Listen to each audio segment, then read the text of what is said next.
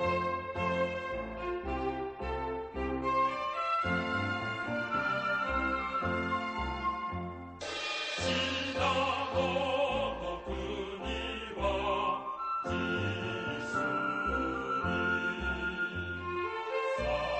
福岡から直行便で90分。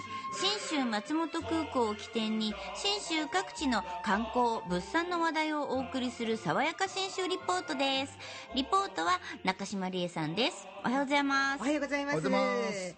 実はですね、はい。は松本市の西側のお山のエリア、アルプス山岳橋って言われるところなんですが、ここですっごい贅沢なグランピング？えーが楽しめる場所があるんだよって言われて、えー今今流行ってるやつですよねラグジュアリーなキャンプと言ってもいいでしょうかね。はいはい。はい手ぶらで行っていいベッドとかも全部ついてる5000円あるキャンプ。はいう。んのその中の寝るお風呂に入るっていうのはお宿でやって、うん。食事の部分と自然を楽しむ部分だけを 取り上げてるっていうそういうものがあるんですよ。めっちゃ贅沢やなそれそれも「乗鞍星と月のレストラン」というタイトルなんですが、タイトルがいいもんね乗鞍高原のまあ大体標高1300メートルあたりで、はいこのテントができるんですよね。ここあの中部山岳国立公園の中です。もう周り緑だけ。もう夜となればシーンって感じ。もう車の通路とも全く、ねもちろん真っ暗です。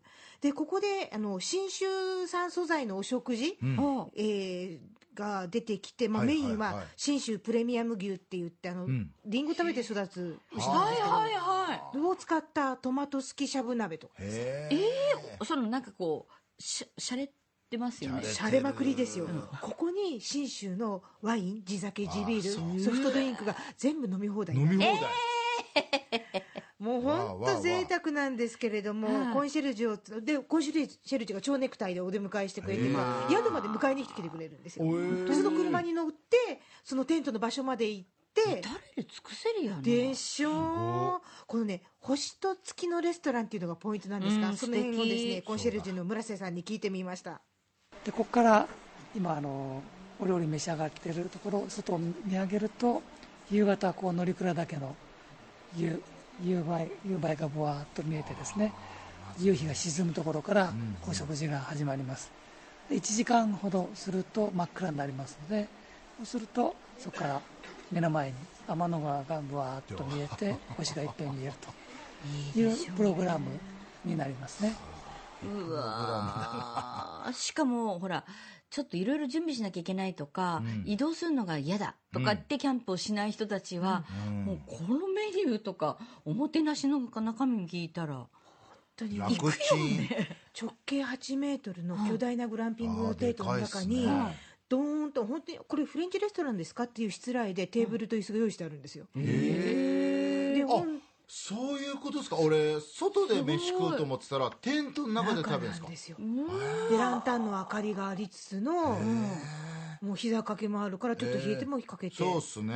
もうもうやっぱペアで行った人が今週水曜日に行ってきたんです、ははあの外に向かって机が2人並べてあって私の席は3人だったので、の向かい合わせで。へでお飲み物からどうしましょうかってスタートするんですけど、お白木の箱に入ってですねお料理が出てくるんですよ。すごいね。前菜が例えばその信州サーモンとアボカドの塩麹あえいくらのせとか、これなんかまんまその和風フレンチでレストランでありそうですよね。そうよく気がつきました。京都の料亭の菊の井が監修してるんですよお料理。出た。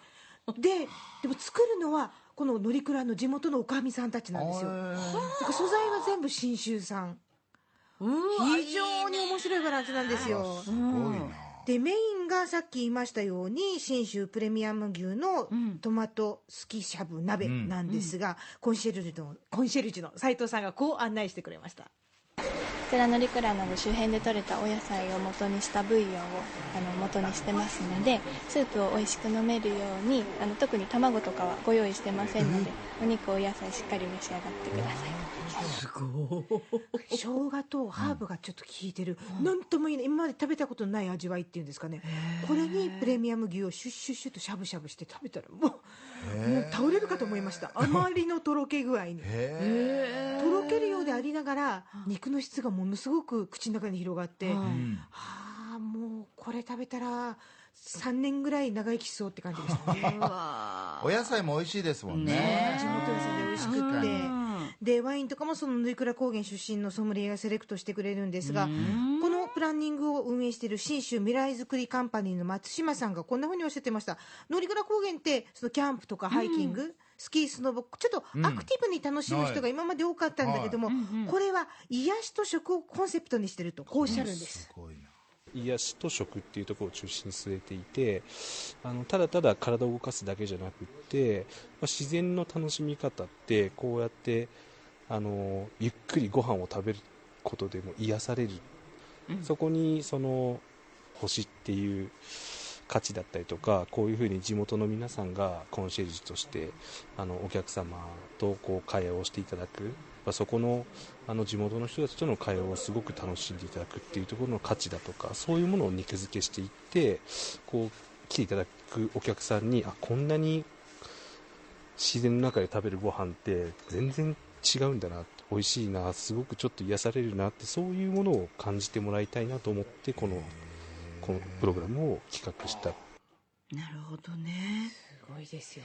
本当にあの地元のものを食べつつ地元の人と話をして全部お食事が終わってちょっとこうほろ酔いになってる段階で外に出てリクライニング椅子で星空を見上げるってまた星空がたまらないでしょうしね。天然プラネタリウムだっておっしゃってました。降ってくるとはこういうことかなぜ私が伝聞系で言ってるかというと私が行った日雨が降りました。あら。あらららららでもそうですか。その場合は星空の説明をこう画面上で 大きなスクリーン上でやってくれるんですね。常に星のお兄さんの解説付きで、なんだどんなお天気でもやってくれる。あ。のー僕けハワイの、あのーマウナケアかな？あの 3000m の山に登って星見るとかいろんなね星見るプラン行ってんですけど、食事をしながらね、その星が出るまで待てるってこれなかなかないですよ。贅沢だよね。普通はもうガタガタ震えたりねしながらああまだかなみたいな、もうそんなんで待ってんのにまあでも星だからしょうがない。いやこれ最高っすね。ワインも飲みながら。そうだよ。でゆっくりうん。じゃあもうそろそろ見上げてみる、なんて言って出ていくってことでしょ？しかもみんなで321カウントダウンしたらパンと電気自動車だからパンと全部が落ちるんですよくださるんだ。真っ暗になる。で電気自動車が全然音がしない。ああなるほど最高ですよ。でこの日が終わったら全部片付けてまっさらな元の国立公園の平地に戻るのでああなるほど。その日のお天気とか具合とか星の見え具合とかで場所が少しずつ変わるんでもう一期一会でもあるわけですよ。これ冬もやってあるんです10月のね31日まで。ああなるほどなるほど。へぜひぜひ。また行きたくなるとこが増えたね記念日にもおすすめのプランです、うんプロポーズにもいいかも。あいいかも。結婚記念日で行く人も結構いるらしいですよ。やっぱりね。あれやな。うん、アルプス山岳郷エリアこの白骨温泉となるのリクラ公園に泊まった人のためだけの限定プランなんで、めっちゃ贅そうぜひぜひお出かけください、はい。えこの旅の玄関口も信州松本空港です。福岡空港から FDA 富士ドリームエアラインズの直行便が90分で1日2往復結んでます、はい。爽やか新州リポート中島理恵さんでした